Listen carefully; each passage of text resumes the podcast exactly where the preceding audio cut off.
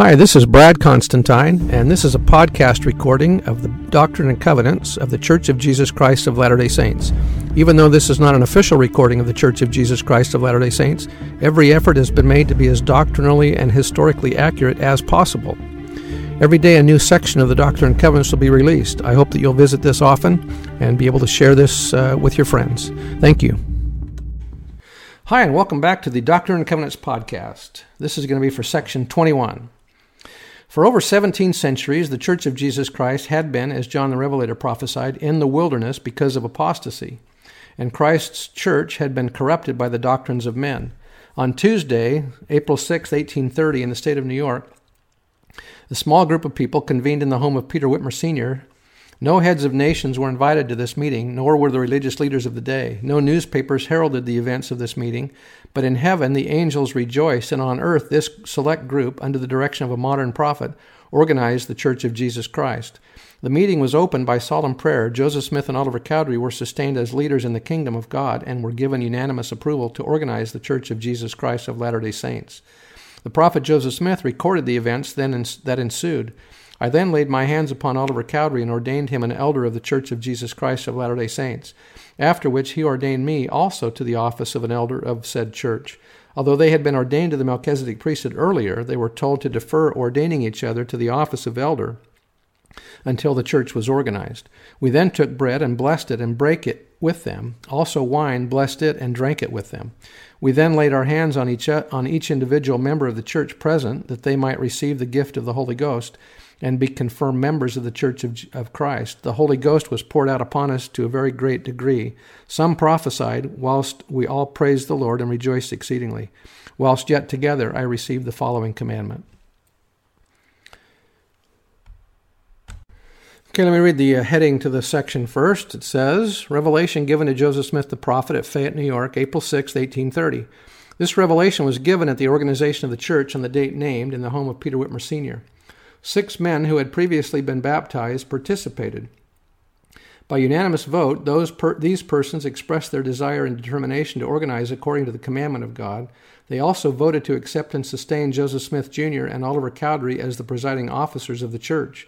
With the laying on of hands, Joseph then ordained Oliver an elder of the church, and Oliver similarly ordained Joseph. After administration of the sacrament, Joseph and Oliver laid hands upon the participants individually for the bestowal of the Holy Ghost and for the confirmation of each as a member of the church. So let's go ahead and get into this section now. Verse 1 Behold, there shall be a record kept among you, and in it thou shalt be called a seer. In Old Testament times, a prophet was called a seer from the Hebrew R E apostrophe E H, meaning one who sees. In 1 Samuel 9, it says, Before time in Israel, when a man went to inquire of God, thus he spake, Come and let us go to the seer, for he that is now called a prophet was before time called a seer. Contextually, this definition carried the idea of seeing that which was hidden to others. The Hebrew hosen, meaning one who sees a vision, who also was, was also translated seer. Among Book of Mormon peoples, a prophet was understood to be a man chosen of God to speak his words. Uh, in Helaman chapter 9, it says, And now it came to pass that the judges did expound the matter unto the people, and did cry out against Nephi, saying, Behold, we know that this Nephi must have agreed with some, someone to slay the judge, and then he might declare it unto us, that he might convert us unto his faith, that he might raise himself to be a great man, chosen of God, and a prophet. Behold, I, Alma chapter 5 says, Behold, I can tell you, did not my father Alma believe in the words which were delivered by the mouth of Abinadi? And was he not a holy prophet? Did he not speak the words of God, and my father Alma believed them? He was one to whom God had given great power and authority. The Book of Mormon makes a clear distinction between a seer and a prophet. Ammon declares a seer to be greater than a prophet. By way of explanation, he states, A seer is a revelator and a prophet also, and a gift which is greater can no man have, except he should possess the power of God, which no man can, yet a man may have great power given him from God. But a seer can know of things which are past and also of things which are to come. And by them shall all things be revealed, or rather, shall secret things be made manifest. And hidden things shall come to light, and things which are not known shall be made known by them. And also things shall be made known by them which are otherwise could not be known. Uh, continuing, uh, that he's a translator. Joseph finished translating the Book of Mormon. Now he is starting to translate the Bible. Joseph was the only Latter day prophet to be sustained as a translator and a prophet. Defining the office and call of a prophet, Anthony Ivins explained A careful study of the etymology of the word and of the lives, works, and character of the prophets of old makes clear the fact that a prophet was and is one called to act as God's messenger. He is to teach men the character of God and define and make known to the people his will. He is to denounce sin and declare the punishment of transgression. He is to be above all else a preacher of righteousness, and when the people depart from the path which he has marked out for them to follow, is to call them back to the true faith. He is an interpreter of the Scripture and declares its meaning and application. When future events are to be declared, he predicts them, but his direct and most important calling is to be a forthteller or director of, or, or of present policy rather than a foreteller of that which is to come. Continuing, an apostle of Jesus Christ, an elder of the church through the will of God the Father and the grace of our Lord Jesus Christ. Every Latter day prophet serves at the will of the Father and the grace of Jesus Christ uh, verse 2 being inspired of the Holy Ghost to lay the foundation thereof and to build, up, build it up unto the most holy faith, which church was organized and established in the year of our Lord, 1830, in the fourth month and on the sixth day of the month, which is called April. Wherefore, meaning the church, thou shalt give heed unto all his words and commandments which he shall give unto you, as he receiveth them, walking in all holiness before me.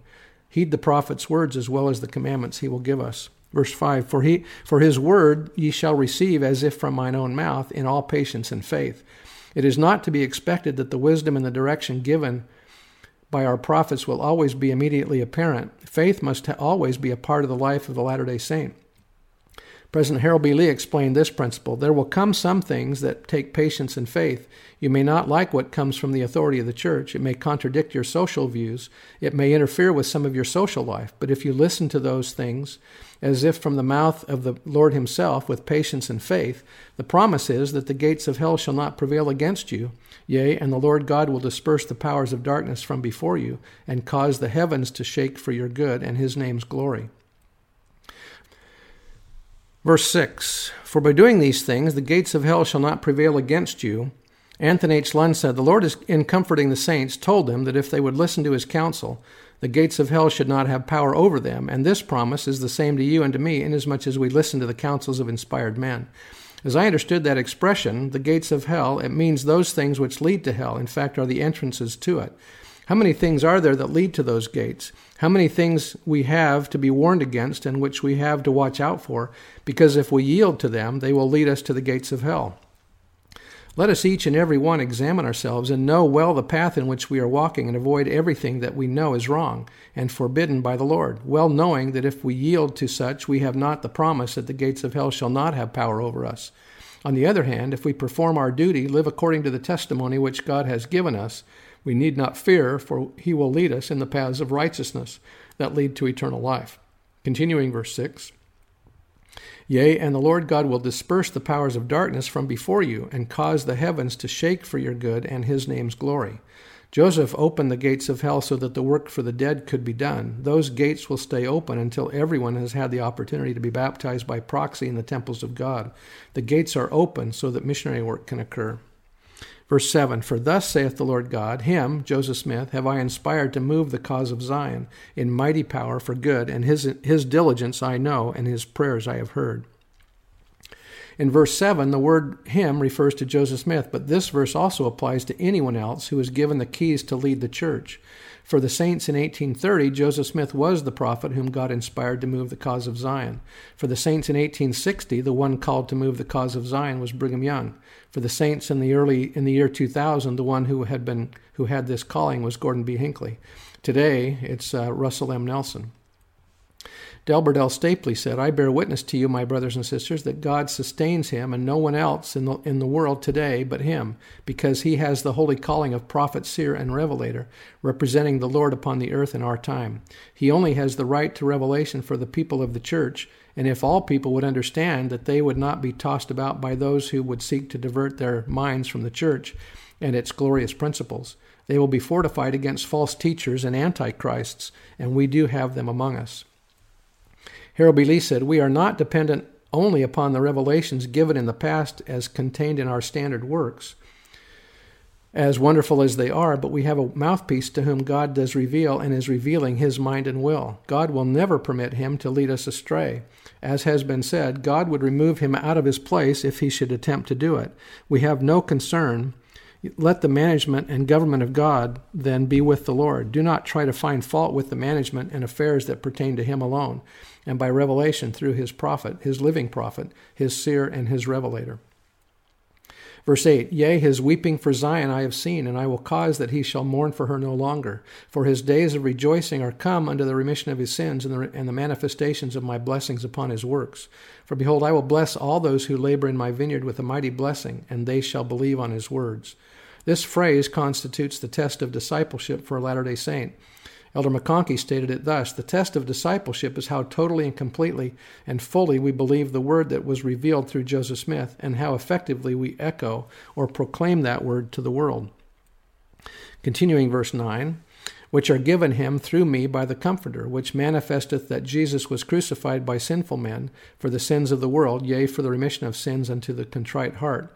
Wherefore it behoveth me that he should be ordained by you, Oliver Cowdery, mine apostle, this being an ordinance unto you, that you are an elder under his hand, he being the first unto you, that ye that you might be an elder unto this church of Christ, bearing my name. Anthony uh, H. Lund also said Joseph had informed the little flock that gathered there when the church was organized of what the Lord commanded, and it was pro- it was proposed to them that Joseph Smith be the first elder of the church, and Oliver the second. Then Joseph ordained Oliver, and Oliver ordained Joseph to the office of an elder. This was not bestowing the Melchizedek priesthood on either of them. They held that before. It had been conferred upon them by Peter, James, and John.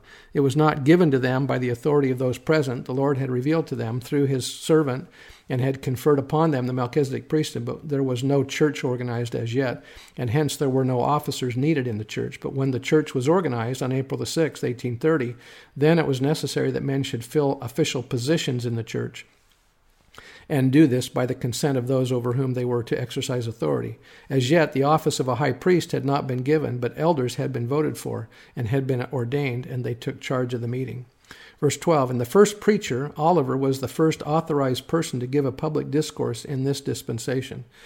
The first preacher of this church unto the church, and before the world, yea, before the Gentiles, yea, and thus saith the Lord God, Lo, lo, to the Jews also. Amen.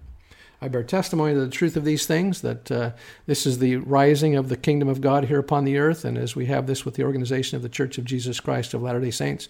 And I bear that testimony in the name of Jesus Christ. Amen. See you next time. Bye.